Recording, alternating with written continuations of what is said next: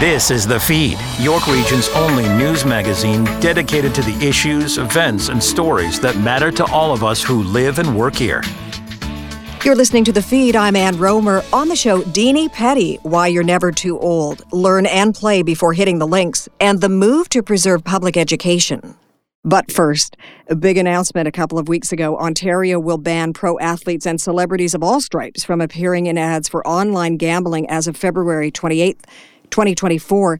That's five plus months from now. Seems like an eternity away, but the road to the ban itself has been even longer and very challenging. Karl Subban is a proud dad, father of five children, three of whom are NHL players. He's also been a strong and powerful voice behind the campaign Ban Ads for Gambling.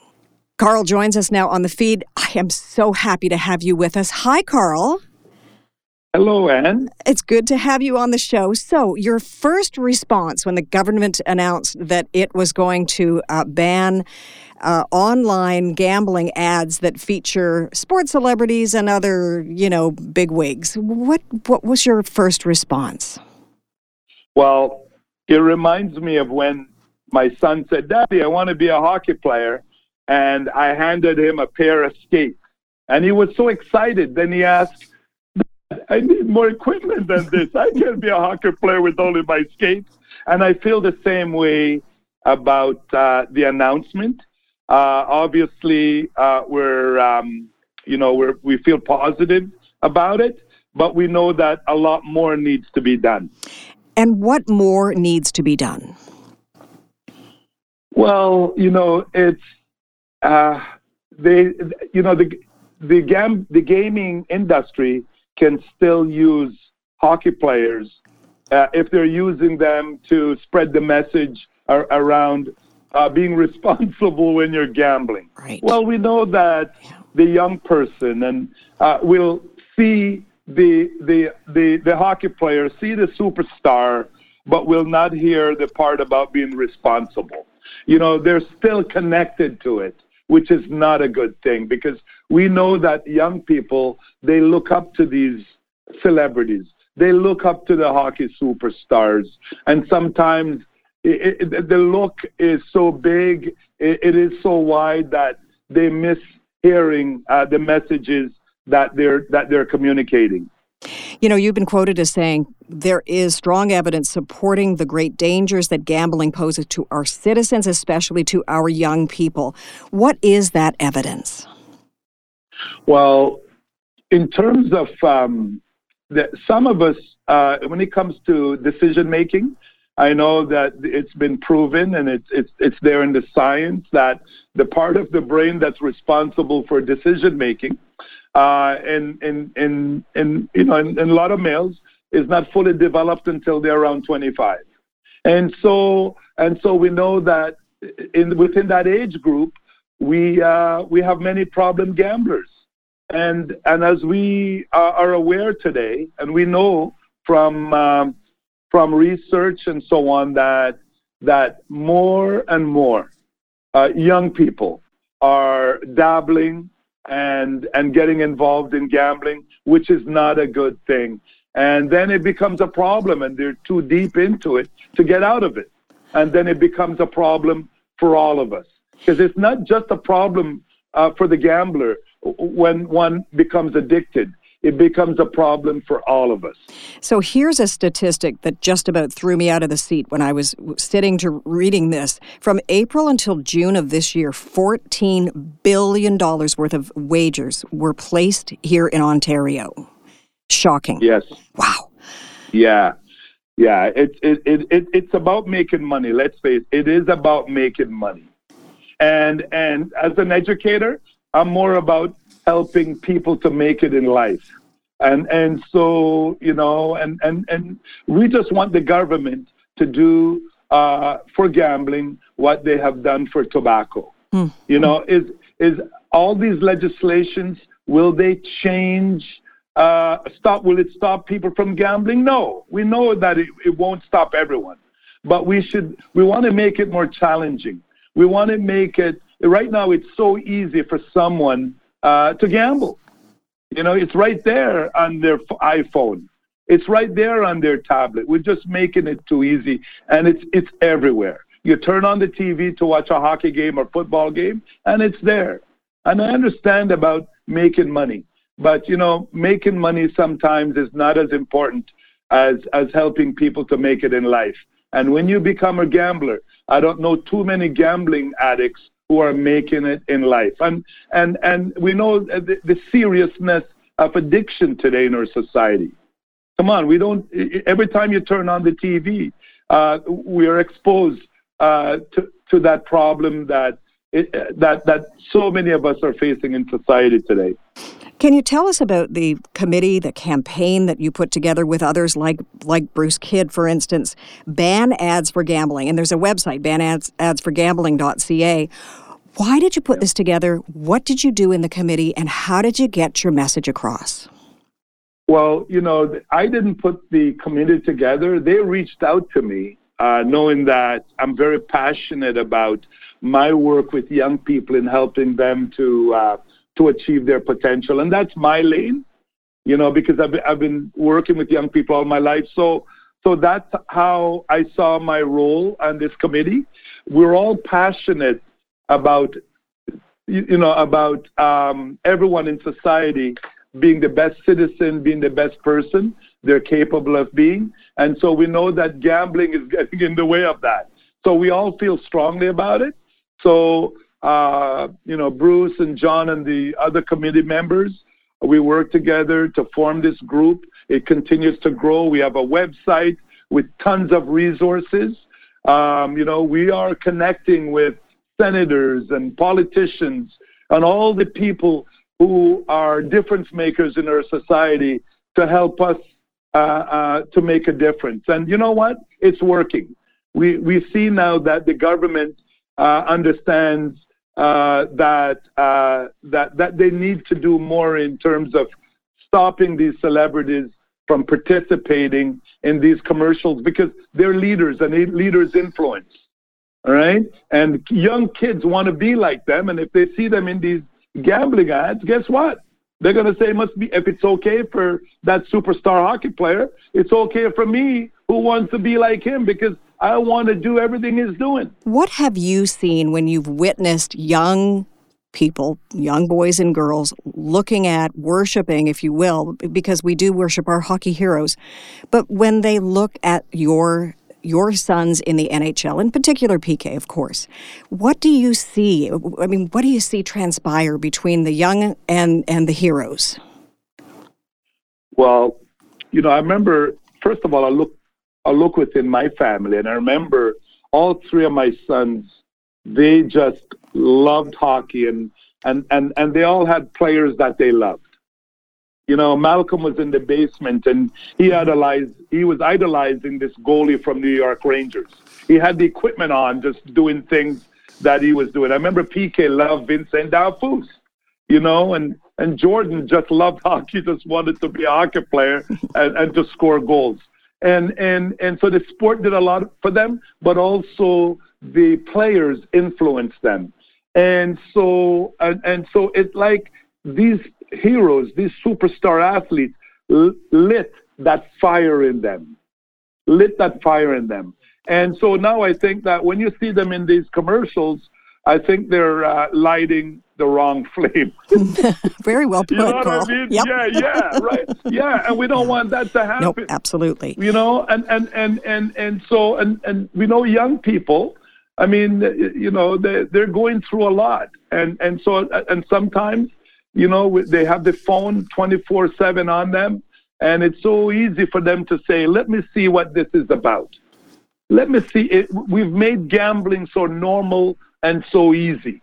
And so, and, and, and so, and hockey players um, using them in these commercials is, is adding to that, and it's not a good thing. So, so we don't want hockey players, celebrities, not just hockey players, using their success in the way that they are using them. Like I wouldn't want PK to use the success that he he he has achieved in hockey the wrong way.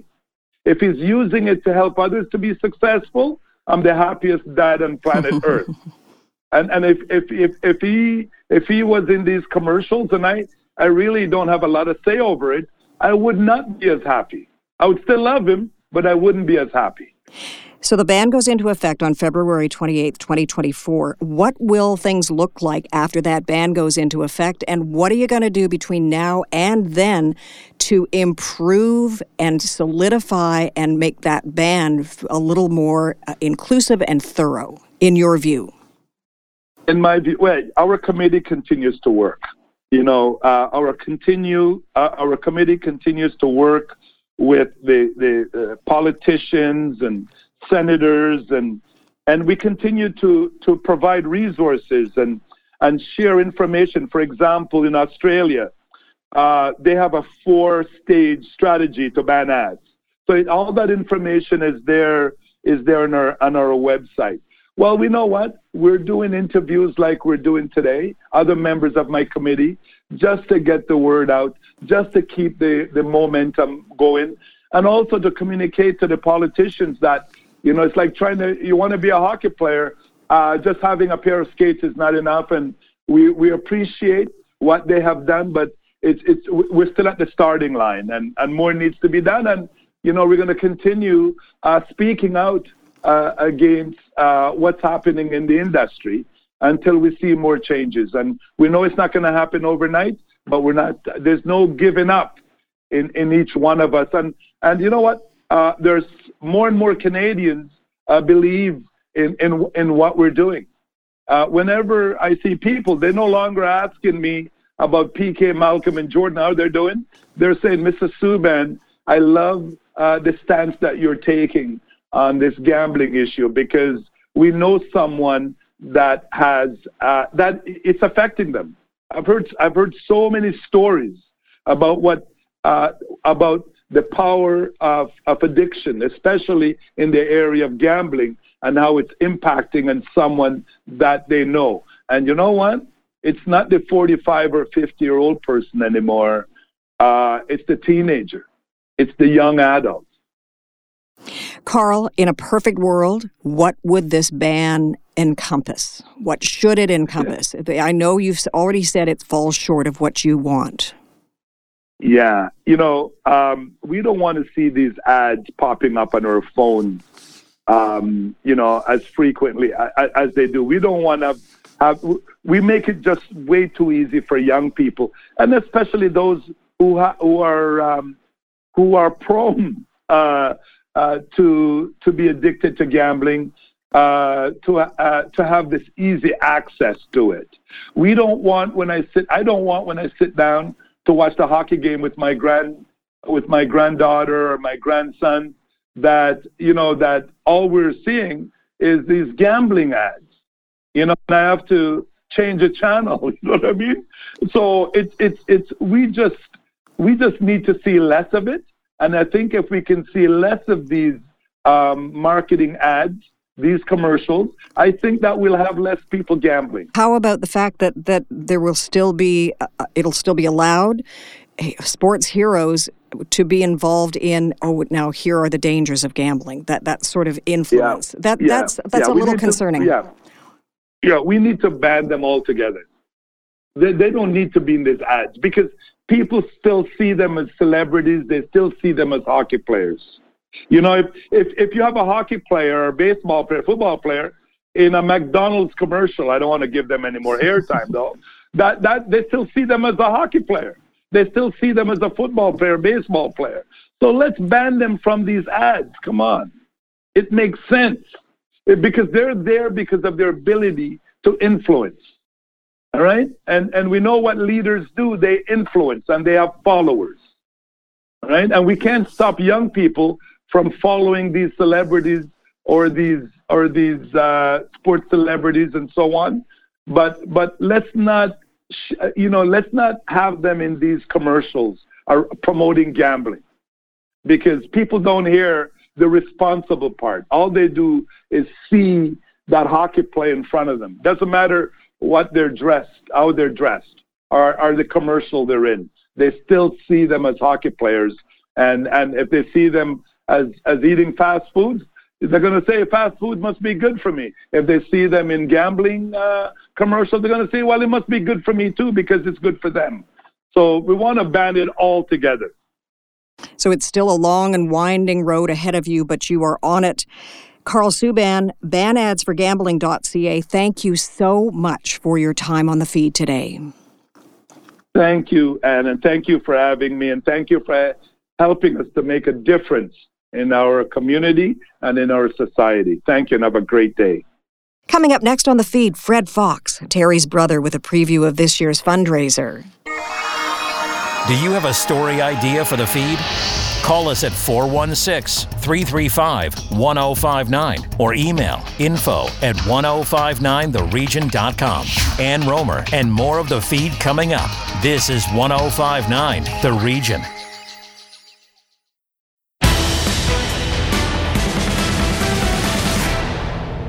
Welcome back to the feed. I'm Ann Rohmer. Across this nation, Canadians are preparing to once again participate in the Terry Fox Run. Here's Tina Cortese with Terry's brother, Fred. Fred, thank you so much for joining us on the feed. thank you. It's great to be with you. And I have to say, it's a real honor for us to have you join us on our show to talk about the legacy of your brother, Terry, and frankly, your entire family. Well, it's great to have the opportunity. Thank you. And, um, you know, Terry would be so amazed and so proud of uh, where his dream, um, I guess, you know, his legacy is all these years later after what he started in 1980 and running the Marathon of Hope, and more importantly, where cancer research is today. Can I ask you a personal question? What do you what do you remember about Terry as a brother?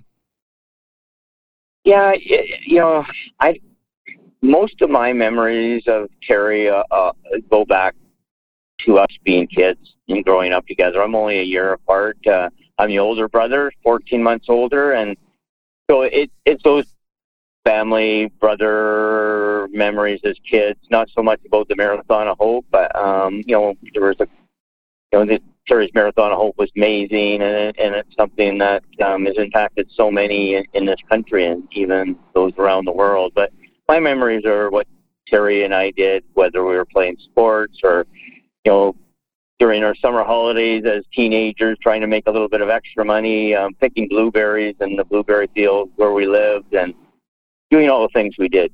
You know, that, that those things are uh, my fondest memories. Thank you for sharing that with us. In regards to the annual fundraiser, where did the idea, where did the dream for Terry come from? Well, it, came from uh, being a young kid of 18 years old, being diagnosed with cancer, and um, I, I, you know, I can remember though that day in, in March 1977 so vividly. Um, you know, being at the hospital with Terry and trying to figure it all out, and I can honestly say, him, he was 18, I was 19. We didn't know what cancer was or how serious it was. People didn't talk about it, and during Terry's chemotherapy of 16 months, he saw others, young and older, going through the same thing, and it impacted Terry. He, he would often say during the Marathon of Hope and the speeches that he made that cancer made him a more caring person. Um, it, he realized that it wasn't all about him and somebody maybe being in their teenage years or early 20s and all they thinking about was themselves, but it gave Terry a new look on life and felt that it was now more important to help others, and uh, he realized that you know raising money for cancer research was important because not a lot of money at the time was going being directed towards cancer research. So many of us across this country have been touched by cancer and are thankful for the funds raised for cancer research over the years. Where specifically does the money go? Yeah, it's a great question, and and it, it's what Terry wanted. Um, and Terry often said the same thing: We've all will all be touched by cancer in one way or another. Um, but he wanted to impact cancer research. As I said, he found that not a lot of money was going there. So the monies that we raised through the Terry Fox runs in communities right across this country, in schools across the country, and, and other events that we do, um, we um, for lack of a better word, uh, pass on give to the Terry Fox Research Institute, who, um, you know, work with researchers across Canada, uh, some of the best researchers in the world today, um, and peer review um, different projects that they're working on, cancer research. We fund um, programs in, uh, you know, close to 15, 16 different types of cancer across this country, and uh, that's where the money goes. Um, Terry wanted to know that the best, the best innovative cancer research is being done, and that's what's being, being done uh, with the funds that are raised every year through the Terry Fox Foundation. You have said that Terry was determined to create a world without cancer. Now, all these mm-hmm. years later, are you still hopeful that that's possible? Very much so. Um, you know, we have an opportunity to connect with cancer researchers, and they're they're making such huge progress um, today. Um, and um, something's going to be happening here through the Marathon of Hope Cancer Center network, and you know, where for the first time ever in this country, uh, researchers are going to be are sharing data, sharing information, sh- sharing things that they're doing with other researchers across the country, and that will just that will do nothing more than than move towards that uh, finding a cure one day soon, and that's what Terry wanted to wanted to happen. What can you tell us about these Dear Terry messages that we're hearing so much about? Yeah, you know, we've just we just passed September first, and when Terry was forced to stop his marathon of hope in in Thunder Bay because of the return of cancer, and uh, Terry came home, and Canadians responded in such an amazing way with so much love uh, through cards, through letters that they wrote Terry, and you can imagine that um, every one of those messages that were written probably started with the words "Dear Terry," and that's you know the theme of this year's Terry Fox Run, the theme of this year's uh, Terry Fox T-shirt design, um, to pay tribute to all those who sent, sent so much uh, compassion and love towards Terry and appreciation for what he for the sacrifice that he made. And I don't think that compassion and love for Terry Fox will ever go away. Let's talk now, though, about this year's fundraiser coming up next weekend, 43rd annual. What do listeners need to know? Well, I mean, you can like it, has been for 43 years. You can part, you know, it is called the Terry Fox Run, but we have done. That's what Terry wanted it to be called because that's what he did. He ran every day, and uh, so. But you don't have to run to participate. You can uh, run if you want, walk, uh, rollerblade, ride a bike. Um, I've seen people out there with horses in the past. So um, just get out there and participate. Uh, fundraise for cancer research. That's what Terry wanted all of us to do. And, um, you know, just go to our website, terryfox.org, and you can register there, create your own fundraising page, and, and get involved like uh, millions of people do every year. And so many people right now, Fred, are going through this cancer battle themselves, either themselves or family members. What's your message to them? Um, you know, Terry, you know, just in regards to Terry, Terry was running to give so many others hope. And um, just to know anybody diagnosed with cancer or having a family member that's um, received a cancer diagnosis, you know, they should know that there is hope uh, with through research and through uh, so much hard work done by doctors and researchers and scientists across this country. Um, you know, survival rates are so much better than they were 10, 20, 45 years ago when Terry was diagnosed. So um, Terry believed that anything is possible if you try, and uh, um, you know, and you know, through through hope, um, you know, we know that with a little bit of effort, uh, you know, people will will do great in their cancer diagnosis. Fred, thank you so much for the work you continue to do in Terry's memory. We really appreciate it. Well, thank you, and thank you to all those who volunteer their time to organize Terry Fox runs and participate and uh, make a donation to cancer research. It, it, you know, we wouldn't be going at this for 43 years later, but if not so with for so many people who commit and dedicate their time. Let's leave our listeners one more time with the website address. Uh, terryfox.org uh, is the website and easy to to find whatever you need there. And the date of this year's run, we forgot to mention that. Uh, yeah, I guess we should do that. Sunday, September 17th. All right. It'll be a week this weekend. Thank you so much, Fred. Thank you. Bye bye.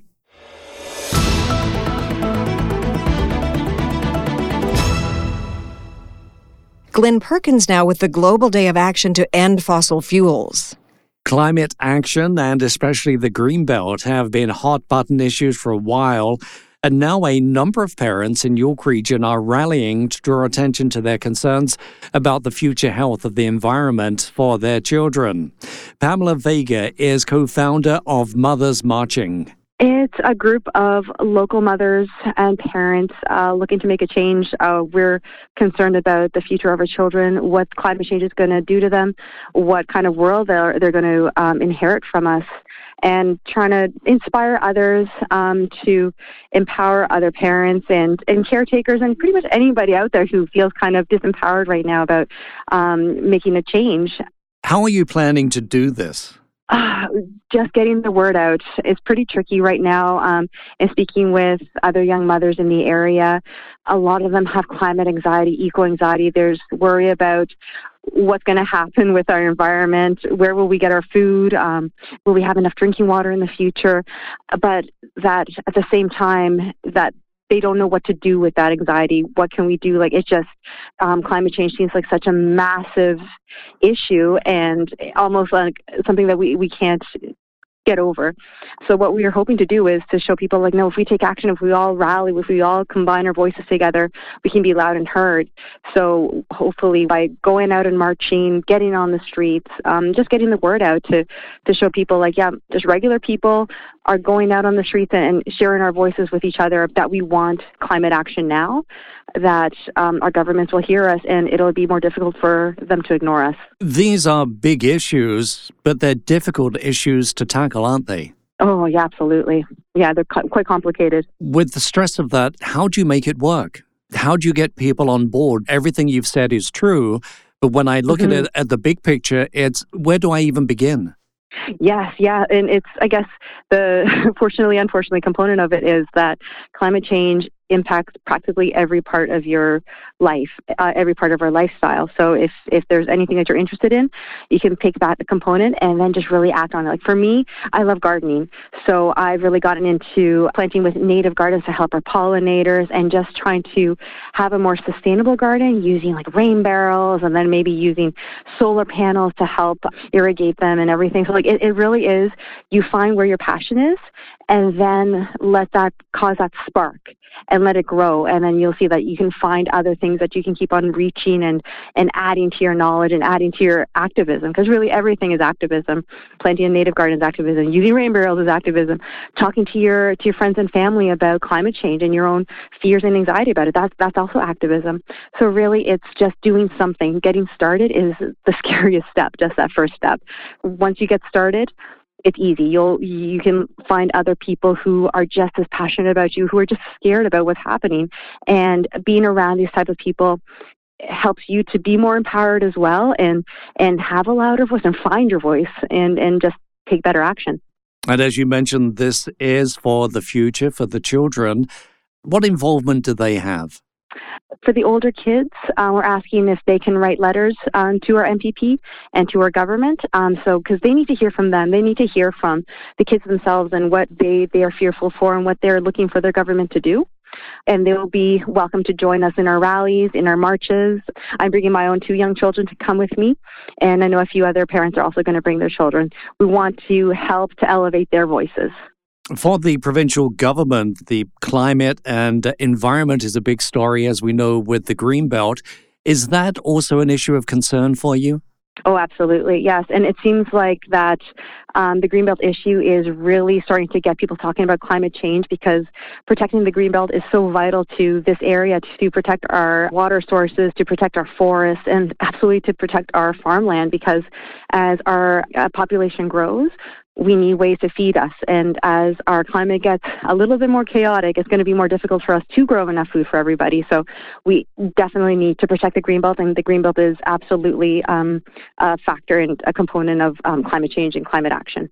And you have a march or rally planned for September 17th. Tell me about that. Yes, so we're going to meet at the southeast corner of Yonge and Davis, and we're going to be marching south on Yonge to MPP Dawn Gallagher Murphy's office, and we'll be uh, delivering letters to her um, written by her children, written by parents, written by p- caregivers on behalf of their children and on behalf of future generations, um, asking her to deliver them to her government and for the provincial government to actually take true climate action because right now they're not, and we really need them to do that now. Pamela Vega, co founder of Mothers Marching, thank you for joining us on the feed today. Oh, my pleasure. This is 1059 The Region.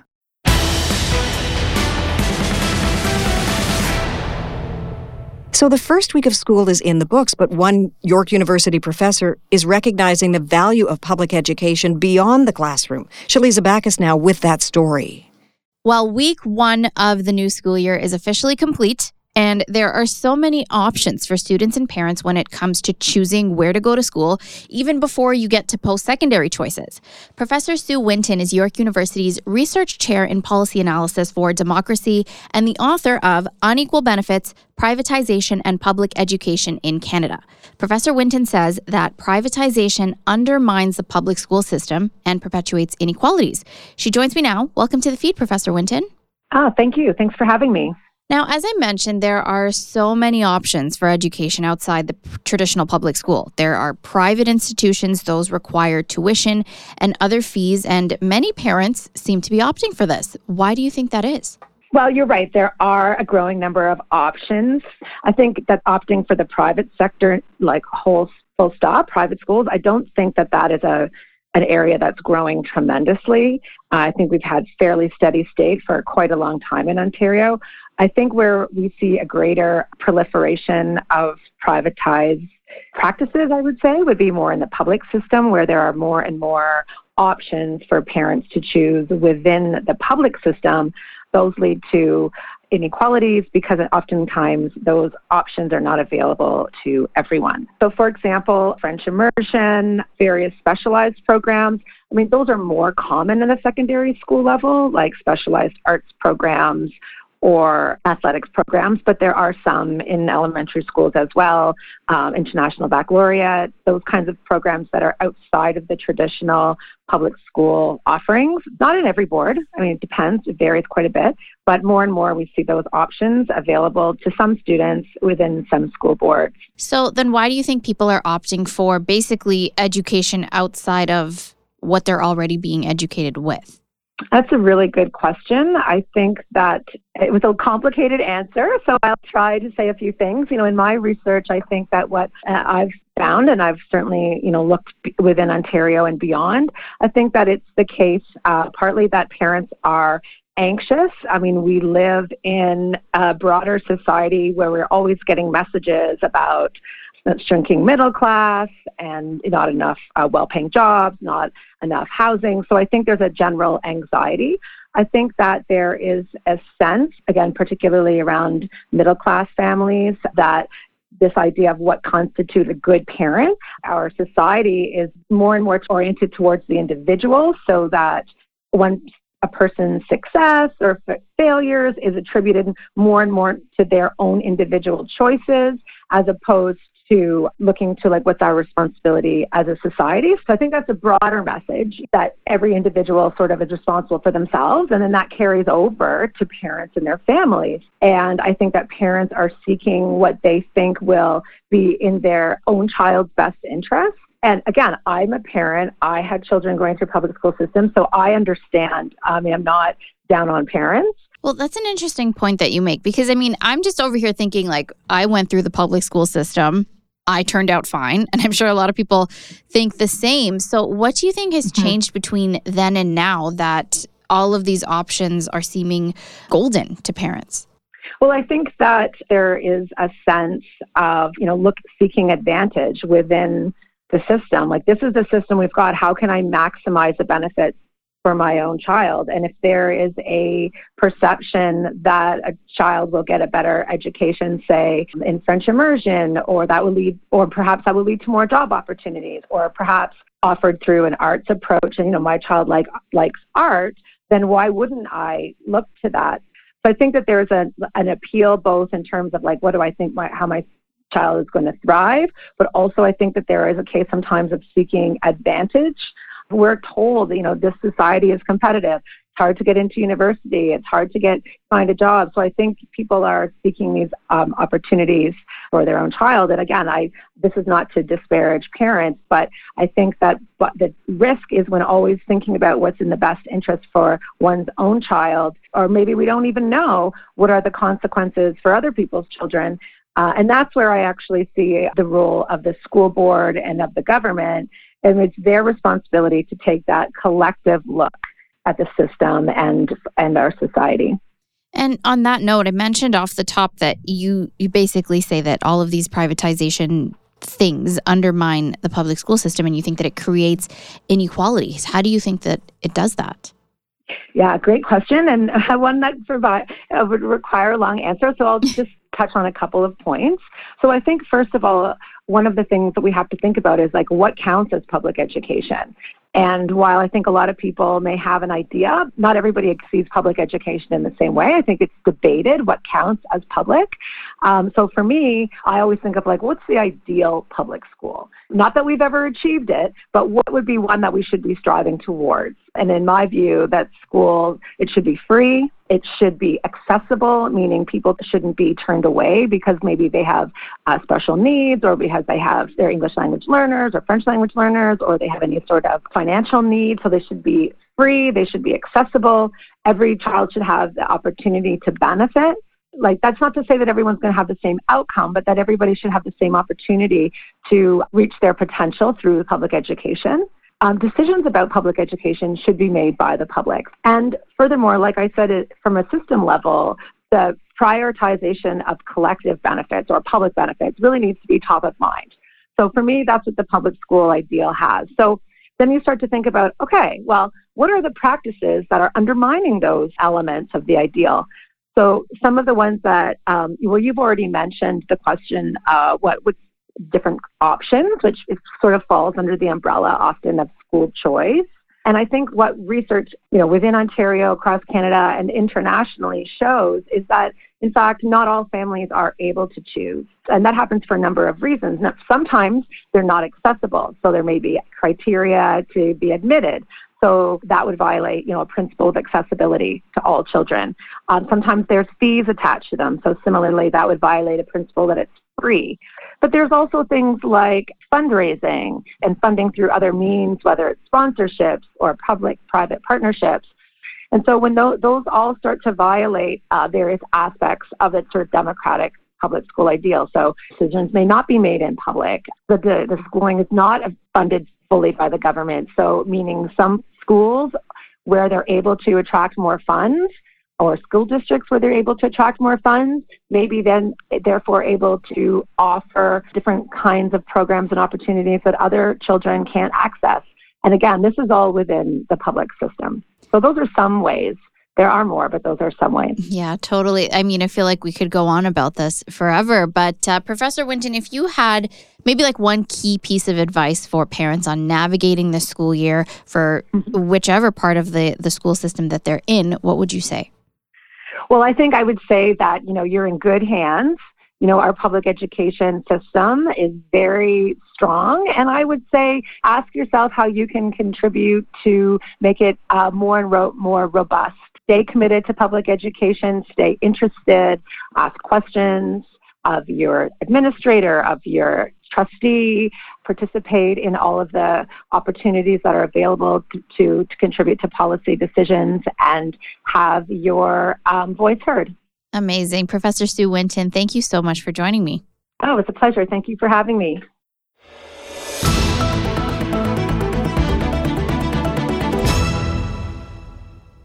For anyone thinking about taking a swing on the fairway, Jim Lang with Golf Ontario's Try, Learn, and Play program. The great people of Golf Ontario have launched a great initiative called Golf Ontario Legacy Fund Try, Learn, and Play. It's about growing the game to many different members of society in Ontario. And it really is about taking Golf Ontario to the next step in the future. To talk more about it, thrilled to be joined by their Chief Marketing and Development Officer, Nick Taylor. Nick, how are you? Great, Jim. Uh, how are you doing today? Great. I'm just so excited about this program. Uh, my buddies and I, uh, after all these years, we still love the game of golf. And we often wonder when we're golfing, will the youth, will the next wave of people get into the game and love it as much as we do at our age? And with this initiative, I think they will. To tell us the, the, the genesis and the legacy and the thought process behind try, learn, and play. Sure. Well, try, learn, and play is actually just a component of, of what we're doing under a, a vision statement of golf for all. Um, really, what drives us as an organization and is the vision within our strategic plan taking us through to the end of 2026 is this idea that golf should be available for all. It should be barrier free. There should be little to no reason why anybody, no matter uh, where they come from, their age and stage of life, their physical abilities, um, you know, their backgrounds, nothing should cause a barrier for them to try, learn, and play the game of golf. And, um, you know, within our strategic plan, under that Golf for All umbrella, um, we're focused on youth development, on growth of the game for girls and women, for adaptive golfers, for the indigenous golf community, and also through Junior Performance Pathway. And ultimately, you only identify the next future stars of golf by actually bringing them to the game for the first time. And think about the year we've just had in golf with uh, Brooke Henderson and the other Nick Taylor and, and Corey Conners and Adam Hadwin. You could have future stars of the LPGA and PGA Tour uh, emerge from a program like this because the more people exposed to the sport, the more potential stars you can develop. 100%. And, you know, players like Corey Conners, Matt Hughes, they represented Ontario on Team Ontario, our provincial team. Uh, Brooke was an anomaly. Brooke actually bypassed Team Ontario. She was such a generational player that she sort of, you know, uh, was identified and, and catapulted straight into the national uh, sphere uh, and never looked back. But uh, absolutely, we believe that our work at Golf Ontario in um, supporting a network called the Junior Golf Pathway uh, serves to identify from among three to four thousand young players as young as ten years of age um, who are who are playing on junior tours, and then they're identified by um, talent identifiers or our provincial head coach. They're invited to camps, clinics, and combines that uh, we may run uh, in conjunction with member facilities, uh, and and you know they become the next wave of talent. And from the next wave, perhaps they're invited to a Team Ontario. Uh, opportunity. And, you know, without mentioning any names, there's a young fellow, he's 15, 16 years of age, He's a member of Team Ontario uh, for a couple of years. He uh, attempted to qualify for the U.S. Open, and um, when they had that qualifier out at Lambton, actually played in a group with Michael Block. And for anyone who follows the game, oh, Michael oh, yes. Block is the right. He's the professional that blew the doors off things in Rochester at the PGA Championship. And so um, it, the future is very, very bright, and we believe strongly that the next Corey, Adam, Nick, Mac, Brooke, um, you know, they're out there, and uh, we're excited about bringing new people to the game to continue to, uh, you know, uh, fill that funnel. Thrilled to be speaking to the Chief Marketing and Development Officer for Golf Ontario, Nick Taylor. And uh, one of the things that Golf Ontario does, it's a program called Youth on Course, and young golfers can access a local golf course for as little as $5 a round. And as a parent, if you have kids and trying to get them into the fresh air, away from screen time and playing a sport, you know, ten dollars a week, two rounds a week. That's a great. Uh, to me, that's a great way to spend your off time in the summer. Yeah, you know, first to be very clear, Youth on Course is something that exists across North America, and we are extraordinarily proud uh, as the biggest provincial member of uh, Golf Canada to be uh, a part of this this this journey for young folks. And because you know, golf teaches not just you know how to play the game, but important social, mental, and physical skills. Uh, it's filled with you know opportunities to learn and grow as as a person, not just as a golfer. And so, essentially, what it is is uh, a number of facilities uh, around different municipalities across the province agree to sign up uh, to be a youth on course site. And uh, there is a membership fee uh, that, that these young players have to pay up front which is just you know fifty nine dollars. But once that initial membership fee is is paid, any of these youth on course facilities will let them go out and play for five dollars a round.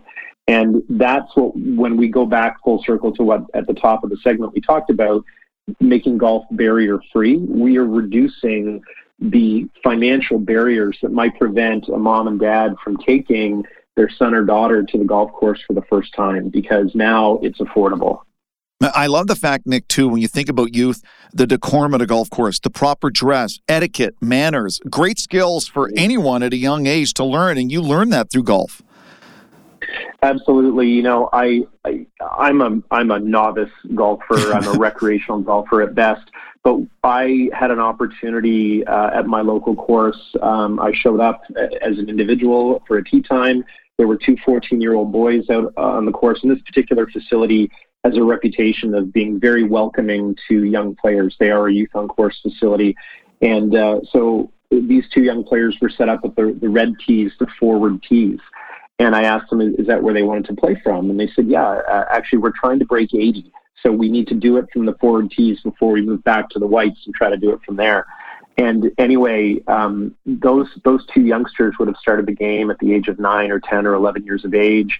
Uh, they've gotten progressively better because of opportunities to play under programs like Youth on Course or uh, to take lessons and and have things like you know indoor simulators available to them in the wintertime at this particular facility. So it's really refreshing uh, as a parent, as someone who works in the industry, to go out to these golf courses and see so many young people enjoying the game. I, I, love also opening up to Indigenous Canadians, but something I'm very passionate about, and I have a few friends who work with this, are adaptive golfers, helping people with some kind of disability to enjoy the game of golf. And I think this is this is a huge tipping point and a change for golf and the sport in the province in the world by getting people with any kind of disability feeling that they can play golf as much as the next person. You know, it's one of the most um, rewarding programs I think that we have to be involved with. And um, long before I joined the organization a year and a half ago, um, Golf Ontario created really one of the first uh, adaptive championships uh, in the country uh, five years ago. We just held our fifth annual event at Weston Golf and Country Club this year, and um, it's it's grown year over year. More and more players are uh, hearing about the opportunity to go out and compete um, there's there's a world association called the EDGA, which basically stipulates like um, the qualification to play in these kinds of events based on uh, whatever an individual's uh, physical disability may be. And so it's a very inclusive competition. Um, and you know the the five year in a row champion on the women's side, Natasha Stasiuk, is a wonderful ambassador uh, not just to this tournament uh, and to herself and her school at Humber College, um, but uh, to the game of golf. And um, unfortunately, the four-time men's champion Curtis Barkley uh, was, I think, competing on a global level uh, during this year's event and couldn't come and defend his title. But you just have to look up the names of these uh, two players in particular. And they're competing at World Games and Para Games, and um, they're encouraging other people that have different physical disabilities to play the game, whether these people have um, had a disability their whole lives that they were born with, or whether it's been the result of perhaps a, a workplace accident or a car accident or some other injury or trauma um, where they may have, you know, lost a, uh, an arm or a leg or something. Um, and it's just really amazing to see the spirit uh, of competition and, and, and the folks that are playing in our adaptive championship, they are competitors and it's a it's a real joy to be around. Get all the details at Golf Ontario's amazing website, gao.ca. That's gao.ca for championship schedules, provincial championships, and all the details about how they're trying to grow the game from 2023 and beyond. Nick Taylor, uh, Nick, full disclosure, you and I have known each other a long time, but I'm not surprised in your role as Chief Marketing and Development Officer that you are spearheading something like this to really open up the game for future generations. So, my compliments, my friend. It was a thrill to speak to you. Well, I appreciate the opportunity, and you know, this is a team effort. As I said, I'm new to the organization, and a lot of this work has been uh, laid laid down well before I started, and it's just a, a pleasure to be a part of a, a high performing team here at Golf Ontario and growing the game of golf for all and shaping lives through golf. Awesome. Talk to you soon, Nick. Thanks very much, Jim. Appreciate it. After the break, Dini Petty reinvents herself again. Follow us on Twitter at 1059 The Region. Ann Rohmer and more of the feed after the break. This is 1059 The Region.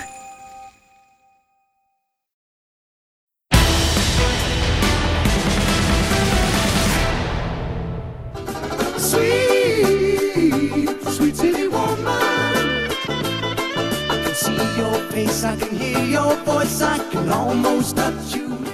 Well, that was the theme song for one of Dini Petty's earliest TV talk shows, Sweet City Woman. Dini has had a remarkable career so far. Co anchor, City Pulse News at 6 with Gord Martineau, founding and longtime host of City Line. She eventually moved from City TV to Baton Broadcasting, where the hour long, wildly successful Dini Petty show was born and raised. With that, she firmly established herself as the best of the best in Canadian television. But here's what really stands out for me when it comes to Dini Petty, the broadcaster. 1967, CKEY radio, pink jumpsuit, Hughes 300 helicopter, Dini Petty, the first female traffic reporter to pilot her own chopper.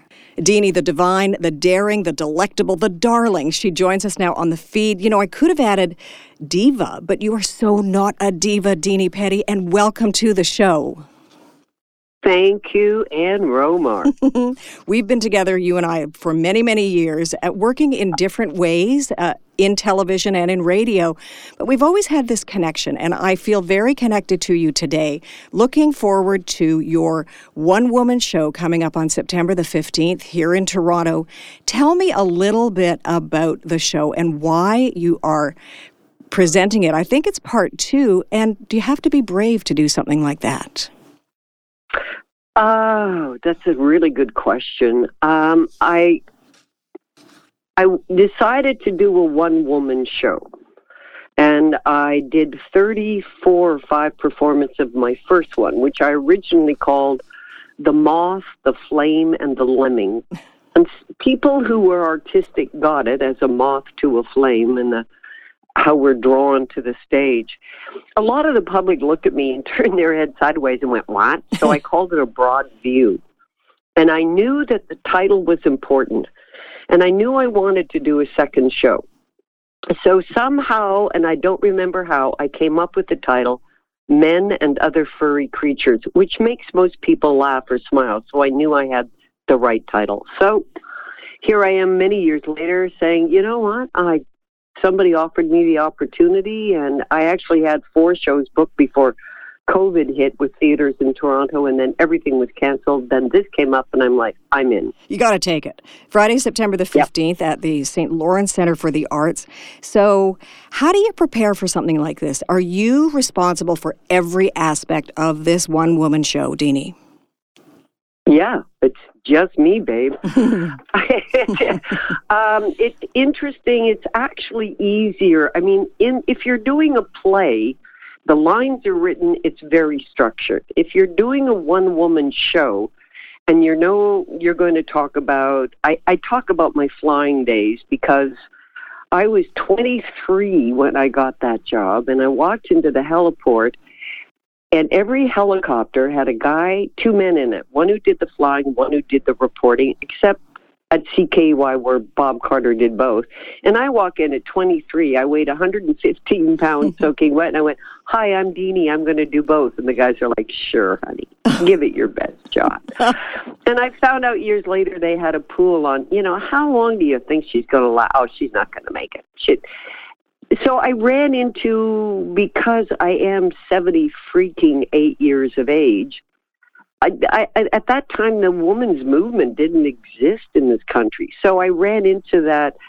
I didn't not only run into the glass ceiling, there was a glass wall attached firmly in front of me, but it, you know, you just keep going. And uh, men were a big part of the issues that I had.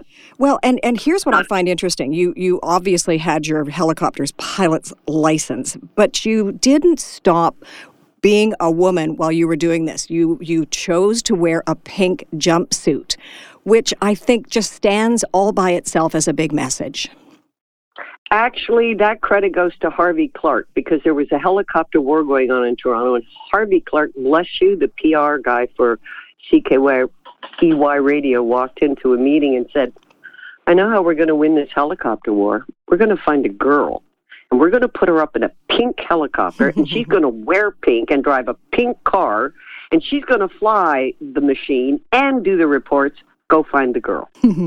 Did you have a problem so, dealing with all of that? You know, that's that's pretty sexist in a way, but you obviously saw that there was merit in it. Are you kidding? They paid for all my training. I hold a commercial helicopter license today. I have 5,000 hours flying time. A commercial helicopter license today is about $60,000. They paid for my training. They paid me a salary. I got to fly a helicopter. They gave me, I got a, did a deal with Jeep and I drove a pink Wagoneer, but it was free. So I'm like, I am in. The only problem was my husband at the time, although men say they want to be married to a very successful woman that, you know, does well, it's very difficult for men to play second banana sometimes. And sometimes, as it was with husband number two, it was impossible. He he just couldn't deal with it. He kind of slipped on the banana peel. Boy, did he ever slip on the banana peel. We had a couple. I'm on a I'm on a live phone-in show with a male host, and I'm 24. And didn't I just recognize the third caller's voice as my husband? No. What's it like to be married to you? And the male host is all over this. Yeah. Do you even have time to cook? But you would have been proud of me, Ann. Oh, I am Put on already. my dancing shoes, smiled at the camera, and said, I'm really very lucky. My husband is very successful, and he's very proud of what I do. The guy wouldn't get rid of the caller. It was the longest three minutes of my life. How long did your marriage last after that? Uh, it didn't last long because there was another uh, situation in which he humiliated me publicly. He just he couldn't deal with it. It could be because he was an only child. I I I don't know what the reason was, but his male ego could not. And that was the end of marriage number two. Let's continue to talk about you behind the controls of this Hughes 300 uh, helicopter. How, what was it like reporting? You know, you have to be focused, but also flying this incredible machine. Same time. when I mastered it and finally relaxed, and I always say it's like driving your car. When you first learn to drive a car, you're like, oh my God, oh my God, I got to do, oh, you did, did. And then finally the car becomes an extension of your arms. And when I got to that point, and that probably took close to a thousand hours to relax to the point where I knew what I was doing with the traffic reports, and she became an extension of my arms, and then I was taken into the world of flight. And it's a world that only pilots can truly understand, and it was one of the best things that ever happened. Probably another one of the best things that ever happened to you, City TV, and and so many milestones and incredible accomplishments with City TV. And I loved watching you. Oh, and City Pulse News at six with Gord Martineau. The two of you, each of you delivering the way you should in a proper and understandable manner. But there was a certain edge about each of you that that just brought this sparkle to the newscast. And I, I will always appreciate what you and Gord did. Gord Martineau is one of the best newsreaders ever, but you have to remember, I started with a complete, total 100% failure. My first live interview was with Patrick Macnee, the great English actor Oh, yeah. who played, who was in the original Avengers series. I go into the studio, I've got all the questions memorized. As I'm going in, I think, I'm really nervous. Oh, you're supposed to be nervous. It's live TV. Oh, Camera goes on, red light. I ask him my first question, and I froze and startled deer in headlights, frozen. Patrick Macnee is a very nice man. He recognized the look, and when he answered my first and only question, he tapped me on the knee and said, I know. You want to know about the play I'm in? Yeah, tell me about the play you're in. The whole freaking interview. I know. Now you want to know about my family. Yeah, tell me about your family. Yeah, yeah. Oh my God. Oh, I was so bad. Everything I tried at first, I was good at flying. It turned out I was a natural. I mean, you know, where in, in high school do you get a, a guidance counselor gives you a test and go, oh my God, you're a natural helicopter pilot. But I was a natural. But when I was a pub, I became a very good public speaker. But my first speech was so, my first five were so bad. But I have what you have and what successful people have. I have resilience. Every time I get knocked down, I lie in my face for as long as it takes, but I always get up. And I don't know if you can teach resilience because it's such a necessary ingredient to living life. Because everybody fails, as you well know. but the the ability to get up and go ahead, that's a huge, huge blessing. Absolutely. And did it take resilience to be the first host of City Line? Did it take guts? Were you awful at the beginning? This I can't believe if you say yes. I was really bad that first interview. I froze. and I got. I, it's like speaking. My first five speeches, ten weren't very good. I've given a hundred speeches. I now know what I'm doing. My first performance for the one woman show. But by performance 15, 20, I, I hear where the audience is laughing. I can feel them. So self confidence is number of times through. First time you hit a golf ball. First time you fly a helicopter first time you do anything, you're not very good. But by the 100th time, mm-hmm. you're pretty damn good. And if you're not, you're in the wrong job. You know, it's interesting. On Monday, uh, Monday the 11th of September, you are part of a, of a milestone show f- for City Line. What's that going to be like for you? And what is the milestone that you'll be celebrating with City Line on Monday?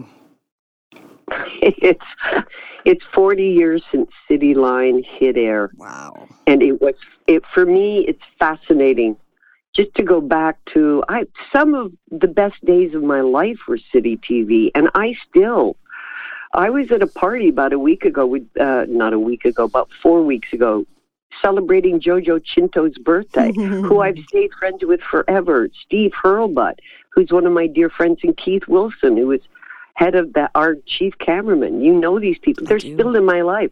Heather Ryle, who was my senior producer at City and then went to CTV, and Randy, who was my director, who went with me.